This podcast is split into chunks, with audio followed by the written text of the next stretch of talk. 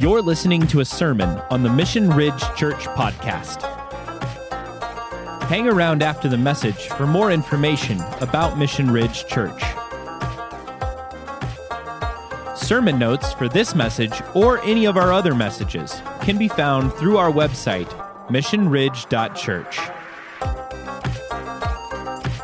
Thank you for joining us today.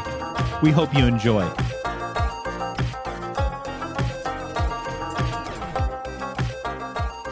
Continuing our Sabbath series. And we've been looking at these four concepts, the things that we choose to fill our Sabbath. Sabbath means, the word means stop, to cease. And so we've talked about stopping and resting and delighting. And this week we're talking about contemplate. Let's go ahead and look at the next slide. So we have the we have uh, our our model there, I guess. I don't know what the our prose. What's the word, Josh? Muse. Our muse. That's what that's what I was looking for. So we got our muse. She's stopping. She's resting. Look at the smile on her face while she's resting. She's delighting in the in the flowers. She's contemplating a great big book so uh, these are the four elements that we, that we are suggesting that you add to your Sabbath. In a moment, we're going to give you a definition, but I just want to say that those four elements are like four legs of, of a chair. And if you don't have all four of those elements, if you're going, yeah, I'm going to stop and I'm going to delight, but I'm not going to rest, I'm not going to contemplate. Well, that's like taking two of the legs off and then try sitting on it right? You remember those card tables where you just like you pull out each leg of the card table one at a time and you know like there it's rusted from the last time it was used and you're not sure you can get that third or fourth leg out. Um, same thing. If we remove a leg if we do three of the four are we getting everything that god has for us in that time within that sabbath season that 24 hours? Eh, maybe not. So just a picture for you We'll probably talk about that some more maybe next week. But our definition, you know, Rob, what do you mean by Sabbath? Like we're we're Christians. What are we supposed to do? Well, here's here's Mission Ridge's definition. It's a 24-hour period that we choose. My family chooses Saturday. Logan chooses Saturday. Uh, some people choose Wednesday. Some are choosing Friday. A lot of us in the room choose Sunday. It's just been what we grew up with, and no one called it Sabbath, but that's really what it is when we think about it. Um, it's a 24 hour period that we choose to set apart to cease from our regular routine so that we can intentionally engage with God, ourselves, and those important to us. And, and, and contemplate is a big part of, of that definition of engaging contemplate is, is, is maybe the, the piece that really adds in the, the engagement portion of this. Like how do we engage with our with god? How do we engage with ourselves? How do we engage with those around us that's different from our regular routine? Because it's not like i don't engage with people. It's not like i don't ever pray. It's not like i don't ever engage with myself. But how do i do that differently on sabbath and I would say that contemplation is a key ingredient. It's one of the legs.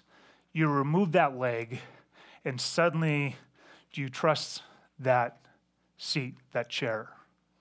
Not as much. It doesn't work quite as well.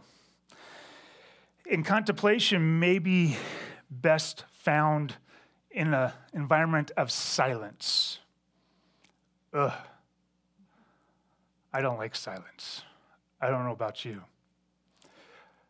The psalmist captured these words Be still and know that I am God. Stop striving and know that I'm God. Put everything else on silent.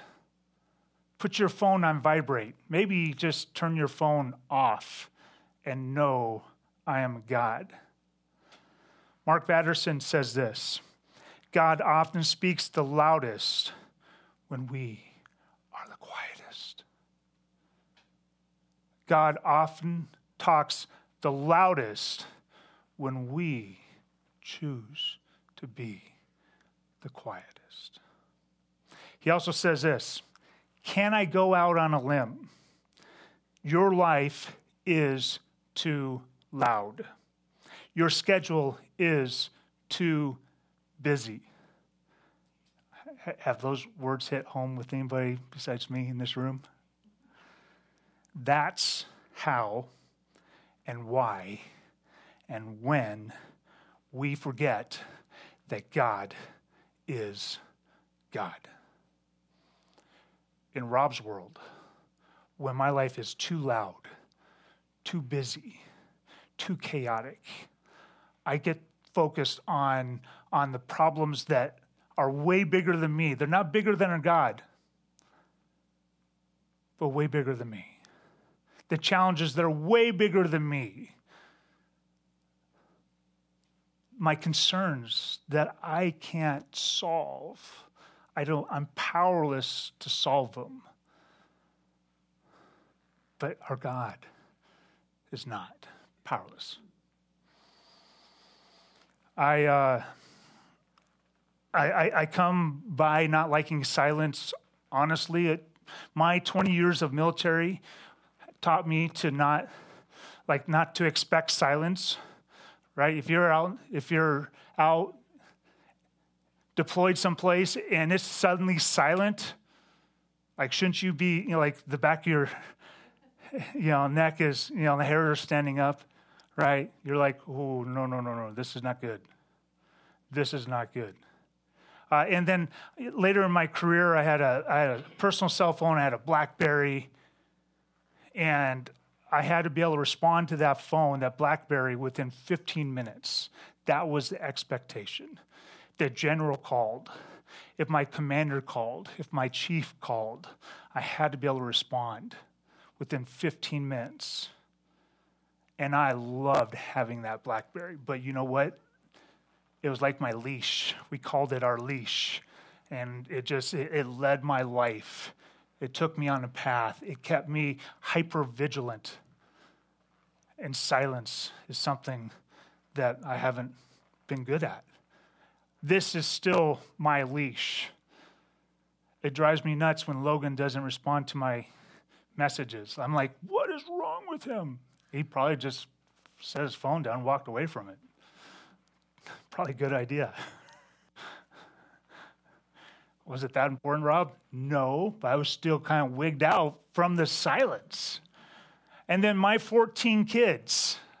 I mean, it's four kids, but oftentimes it felt like 14 kids because their friends were always over. Our house was never quiet. In fact, I learned with my kids that if everything was quiet, Oh, that was not good news. Do you know what I'm saying, parents in the room? You know what I'm talking about. When we went floating, Logan and I went floating, we did the pre float before the float, right? And on the pre float, I didn't take my phone. And I got in my inner tube and I started floating down the water, and I'm going, oh, no. I'm going to be on this thing for two and a half hours.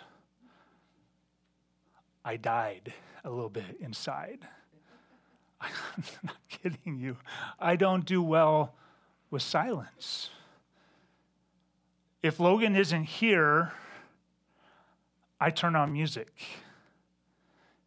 If the kids aren't home and Christy's gone and Stevie somehow is gone too, our dog, if everybody's gone, I have to have something on. Anybody else in the room feel this? No? Just some of us? Uh, there's a song by 21 Pilots called Car Radio. And I identify with this song because I had this happen. He's, the song is about the fact that someone stole his car radio. Now he's just listening to his own thoughts. He says, I hate this car that I'm driving. There's no hiding from me. I'm forced to deal with what is real. There is no distraction to mask what is real. I'm forced to deal with what I feel. There is no distraction to the mask what is real. Ugh. I instantly, emotionally, when I first heard this song, went back to that time as a teenager. I, I didn't want to pay attention to what I was feeling. I didn't want to pay attention to what was real in my world. I didn't want to. And so does he does he say, okay, I'm gonna just lean into this uncomfortableness? Nope. His solution is pull the steering wheel. Now, Logan and I pictured this differently, being having a mechanic background, pulling a steering wheel is a process where you remove the steering wheel.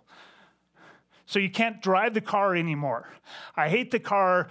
I hate the silence so much, I'm not even going to drive the car anymore. Logan took it as I'm just going to pull the steering wheel as I'm doing 80 miles down the road and end like either way. Either way, he's not going to really, he's not willing to actually deal with the emotion, with what's real about what's going on inside of my heart.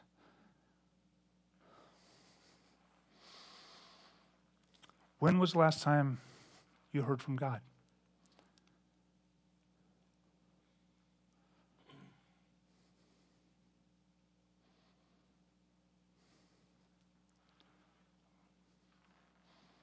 When did you hear from him?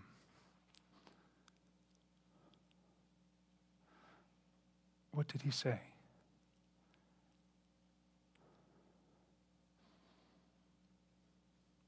Was it good?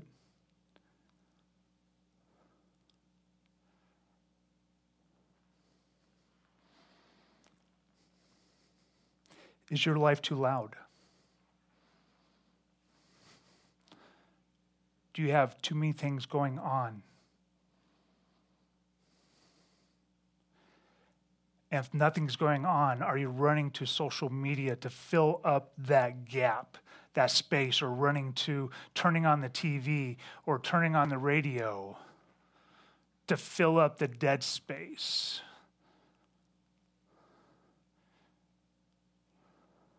So that you don't have to deal with how you feel, so you don't have to look at what's real.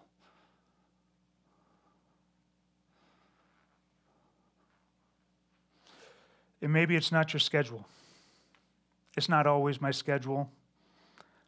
Um, we could look at the life of Elijah in 1 Kings 18. Elijah faces uh, 450 prophets of Baal.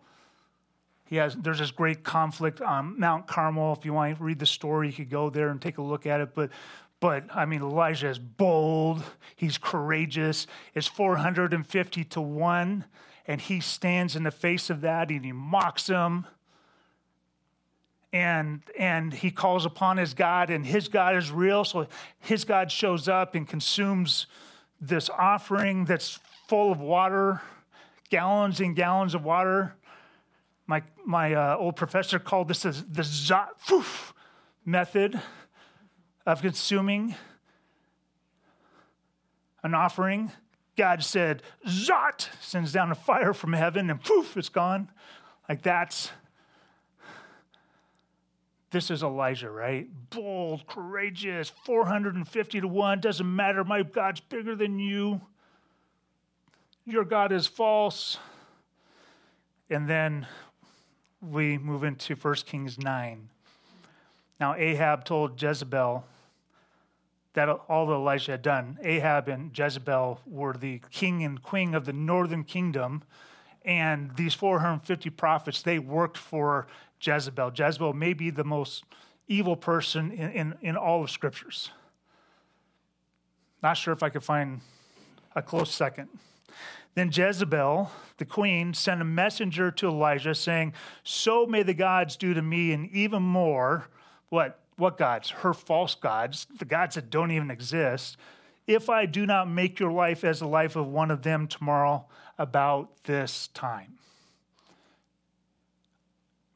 I mean, what's, what's Elijah going to do here? Because he just faced 450 men and mocked them. I mean, this should be easy. The odds are much better. Seems like the odds are more in Elijah's favor, but he's this happens. And he was afraid. and arose and ran. Whew, maybe I'm more like Elijah than I think. Some days I could be so bold for God, so on fire, but it's, it doesn't get any easier, and then I go limbic. I go fetal. I'm a little kid that wants to run. And he ran for his life and came to Beersheba, which belongs to Judah, and left his servant there. But he himself went a day's journey into the wilderness and came and sat down under the juniper tree. And he requested for himself that he might die and said, It is enough now, O Lord, take my life, for I am not better than my father's. Take my life, Lord. Have you ever have you ever prayed that prayer? Like, Lord, I'm just done. Take take it. Take me. Like it's not like I'm suicidal, not not like I'm going to do something to myself, but if you're not going to show up, if you're not going to help me more than this, just take my life. It's a, it's a where are you, God? It's a desperate cry for help. And he lay down and slept under the juniper tree. And behold, there was an angel touching him and said to him, Arise and eat. Huh. It's kind of a gracious response from God, isn't there? Then he looked, and behold, there was at his head a bread cake baked on hot stones in a jar of water. So he ate and drank and lay down again. The angel of the Lord came again a second time and touched him and said, Arise, eat, because the journey is too great. So he rose and ate and drank and went in the strength of the food 40 days and 40 nights to Horeb, the mountain of God. Maybe some connection to our, our Lord and Savior here. We'll talk about that in footnotes. Then he came there to a cave and lodged there. And behold, the word of the Lord came to him and said to him, What are you doing here, Elijah? And Elijah responded, I have been very zealous for the Lord, the God of hosts. For the sons of Israel have forsaken your covenant, tore down your altars, and killed your prophets with the sword, and I alone am left, and they seek my life to take it away. What do you hear in his voice? What do you hear in his words. I think he's disappointed.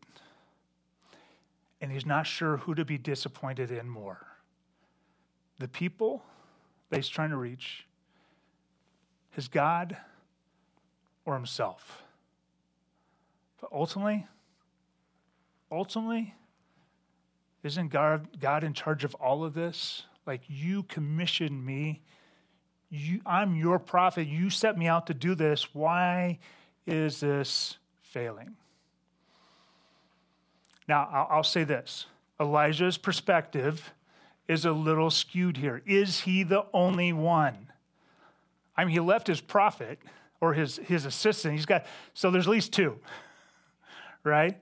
But God later in this story is going to say that there are 7,000, which the number doesn't really matter in fact, that 7,000 could really just mean the perfect number of people have not bowed their knee to Baal.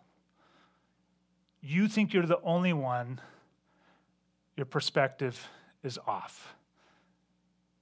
And hasn't isn't that true of us? Don't we say things that aren't true and we say it enough times that we just start buying into what we say? We say it, we hear it, we say we hear our, we hear our own words, and pretty soon our perspective becomes our reality. It's not God's reality, but it's our reality. And maybe God wants to speak into that. So the Lord said, Go forth and stand on the mountain before the Lord. And behold, the Lord was passing by and a great strong wind was rending the mountains and breaking in pieces the rocks before the Lord. what? Can you picture this? That's some wind. but the Lord was not in the wind. And after the wind, an earthquake, but the Lord was not in the earthquake. And after the earthquake, a fire. But again, the Lord was not in the fire. And after the fire, a, scent, uh, a sound of gentle blowing. Uh, that's a horrible uh, translation for that.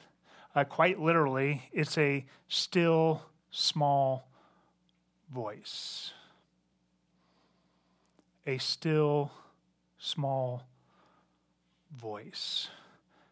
God was in the still, small voice. If you know Elijah's story, he's the bold prophet, he's the big prophet. When he when he prays it doesn't rain for years. There's a famine in the entire land. When he faces off 450 prophets they all die from the sword. This is elijah and god says i'm not in the wind I'm not in the earthquake. I'm not in the fire. I'm a still small voice. Let's see what happens. When Elijah heard it, he wrapped his face in his mantle and went out and stood in the entrance of the cave. Now, up to this point, I'm still not sure if Elijah is starting to understand. So let's look at his response when God says, What are you doing here, Elijah? And he said, I have been very zealous for the Lord, the God of hosts. The sons of Israel have forsaken your covenant, tore down your altars, and killed your prophets by the sword. And I alone am left, and they seek to take my life away.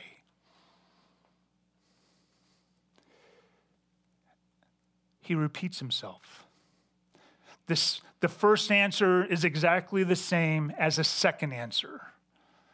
There is no change.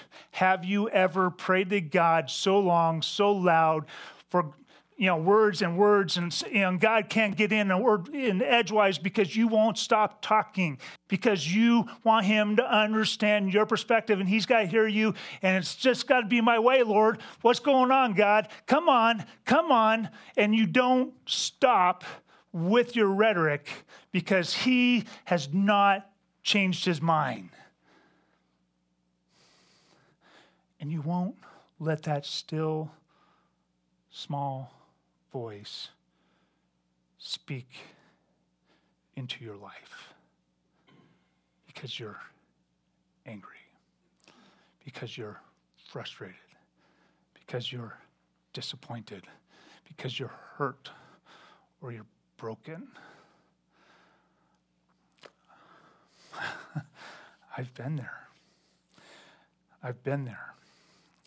I asked my wife if I could share her story this morning. And she said I could. Uh, she would be here, but uh, she would have been here this morning, but she had to go pick up our daughter in Coeur d'Alene, so she's driving instead of worshiping with us today. But um, a number of years ago, our youngest child, uh, Jasmine, who now goes by B, so I'll use her name B. Uh, B, we found out had a cyst in their lower spine.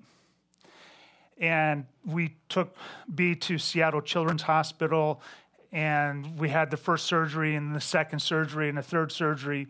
And 18 months later we had over 30 surgeries and we had at least a one emergency surgery every month. And 12 months in my wife and i we were both done emotionally, mentally, spiritually, we were done. And Christy is a prayer. Christy prays. I, you know, like there's the super tasters that can really taste things. I call her a super prayer because she can pray for eight hours for an event and pray all the way through that. I pray for a good 20 minutes and then I'm like, high five, let's get out here. And the way God communicates with my wife is different than me. Like the way I communicate with my four kids, and they communicate back and forth with me, like it is different and it's unique and it's good. It's all good. It's fun. I enjoy those differences. I think it's amazing. The way God communicates with me is very different than the way He com- communicates with my wife. And I love it. It's fascinating to me. During this time period, God told Christy to pray for grace and strength. And she didn't want to pray for grace and strength. But like a prophet gets told, these are the words that you'll share, and only these words, God was not budging with my wife. You will pray for grace and strength. And she did not get it because she did not want that. She wanted it to end. We didn't know when this was going to be over. At, at one point, uh, B was in the hospital in Moscow, which is not really a hospital. That's another story, another day. But she was in a medical center in Moscow, and they were releasing B to go to Seattle Children's. So uh, Christy had been with B overnight, and so went home to change and pack, and was praying on the way home, Lord, I just don't want B to be scared because it's a six-hour drive. I don't want them to be scared. While driving, B was um,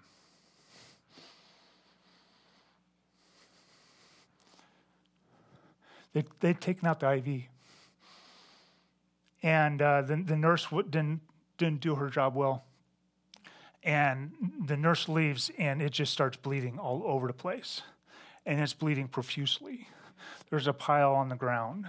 The clothes are soaked. It's the scariest thing that, that B had ever experienced up to that point.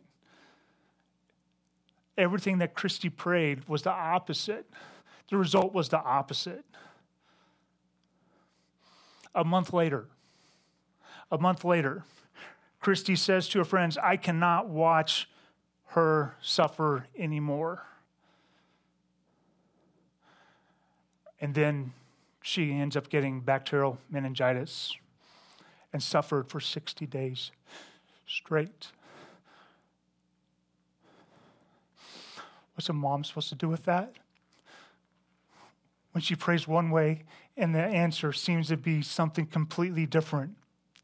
And God says, I want you to pray for grace and strength. And so for three years, three years, my wife She's like, okay, I'll pray for grace and strength, but I'm not praying for nobody or nothing. And this is her gift. This is her design. This is who God created her to be, is to pray.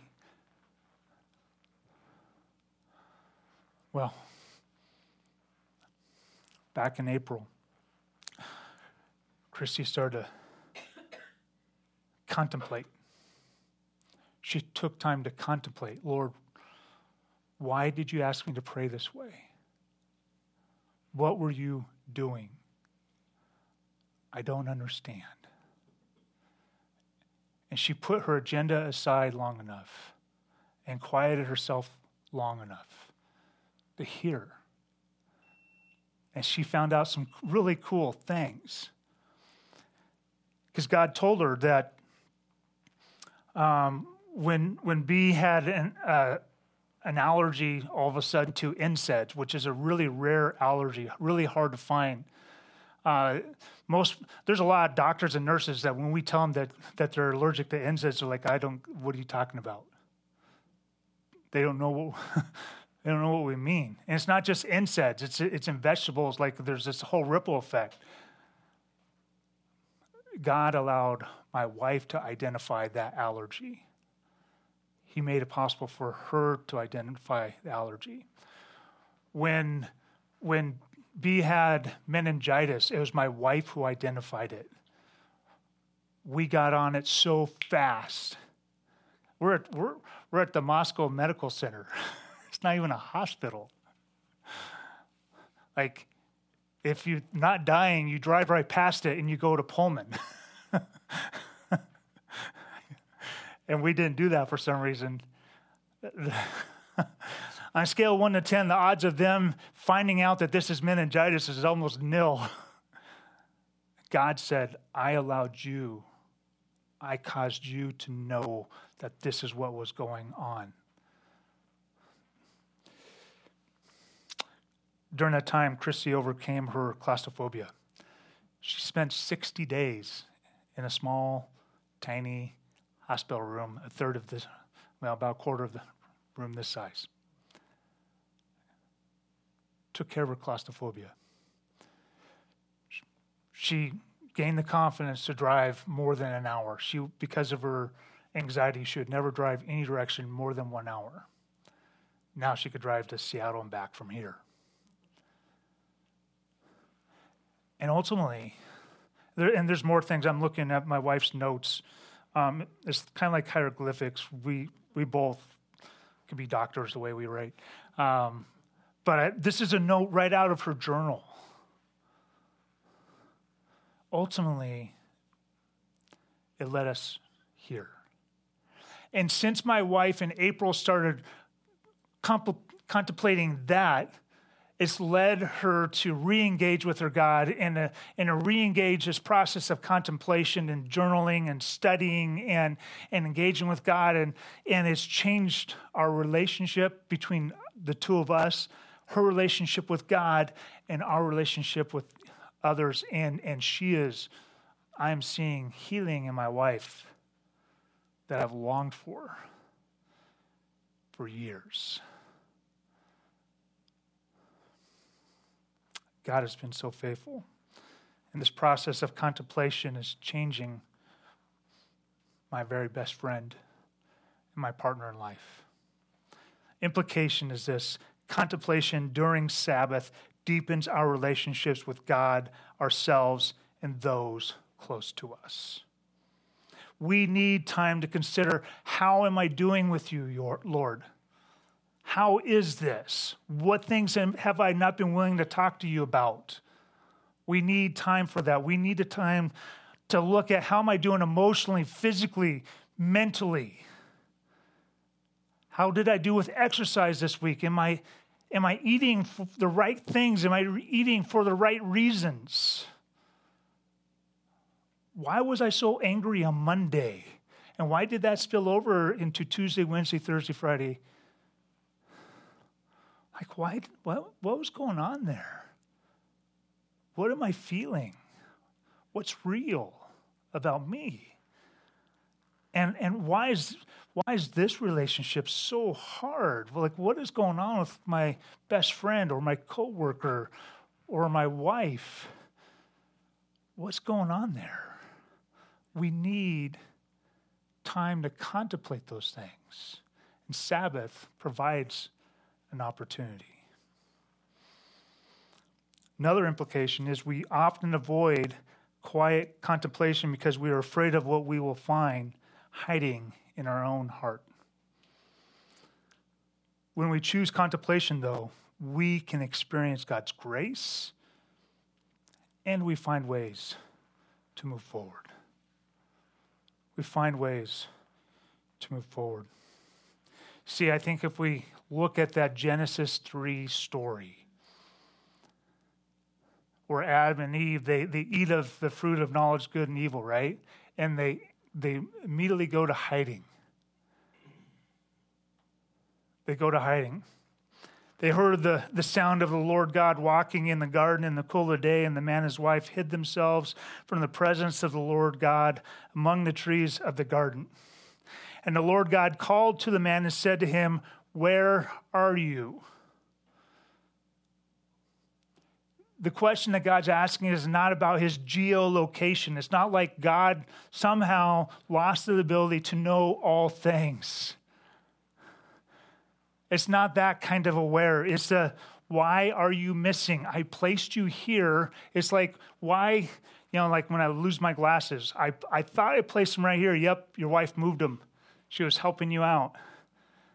I placed them here. Why are they not there? That's what that where are you means in the Hebrew. Why are you hiding from me? What is getting in the way of our relationship?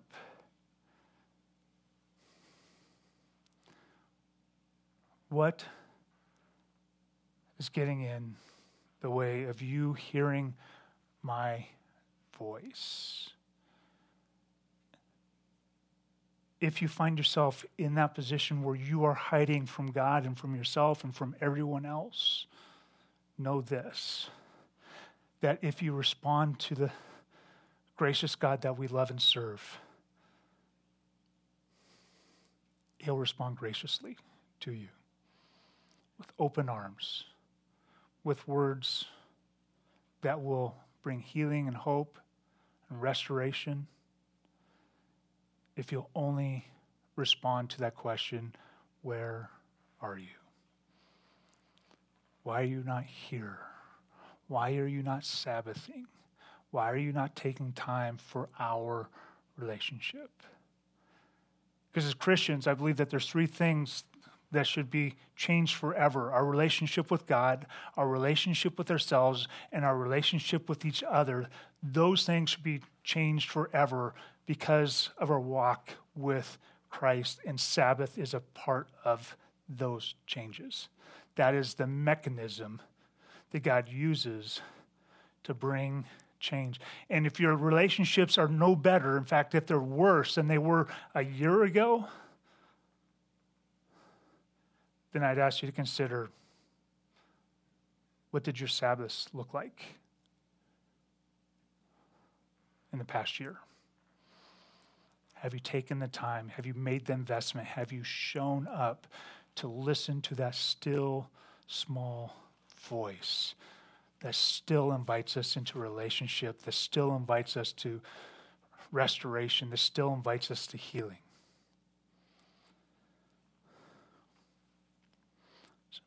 A couple next steps. Number one, have a discipleship conversation what seems to be getting in the way of you hearing the still small voice of God. I need to have a relationship with, with, with my buddy Steve that disciples me and talk about why I, I'm not putting this thing down more often, why, I, why I'm not allowing for silence but then I need to have a relationship with the guys that I'm investing in my life transforming groups, my care groups, and ask them the question, how you doing? Are you hearing the still small voice of God? How about you? Who's discipling you? At the peer, the peer level, or maybe maybe they're helping you grow and mature. And who are you helping? to grow closer to experience that still small voice. Then the last next step experiment with adding one way of contemplation to your next Sabbath. Maybe it's meditation, meditating on a scripture, just looking at a scripture over and over and over again, allowing that still small voice of God to replace those voices in your mind, in your heart, that say things are contrary to who God is and what His Word says. Maybe it's journaling. That's what my wife does the most. Maybe it's evaluating your eating, your sleeping, your exercise, your relationships, your your how well are you taking care of yourself so that you can give your very best self to the world, to those that you love. Maybe it's Bible study, maybe it's going through a specific study on a specific issue. For me, prayer walk, walking and praying at the same time, leaving my phone behind, that's, that's the best time for God to speak to me. It's the best way. There's some other ways, but what's it look like for you? Experiment, try things out, test it. If you don't like it, Yeah, experiment with something else.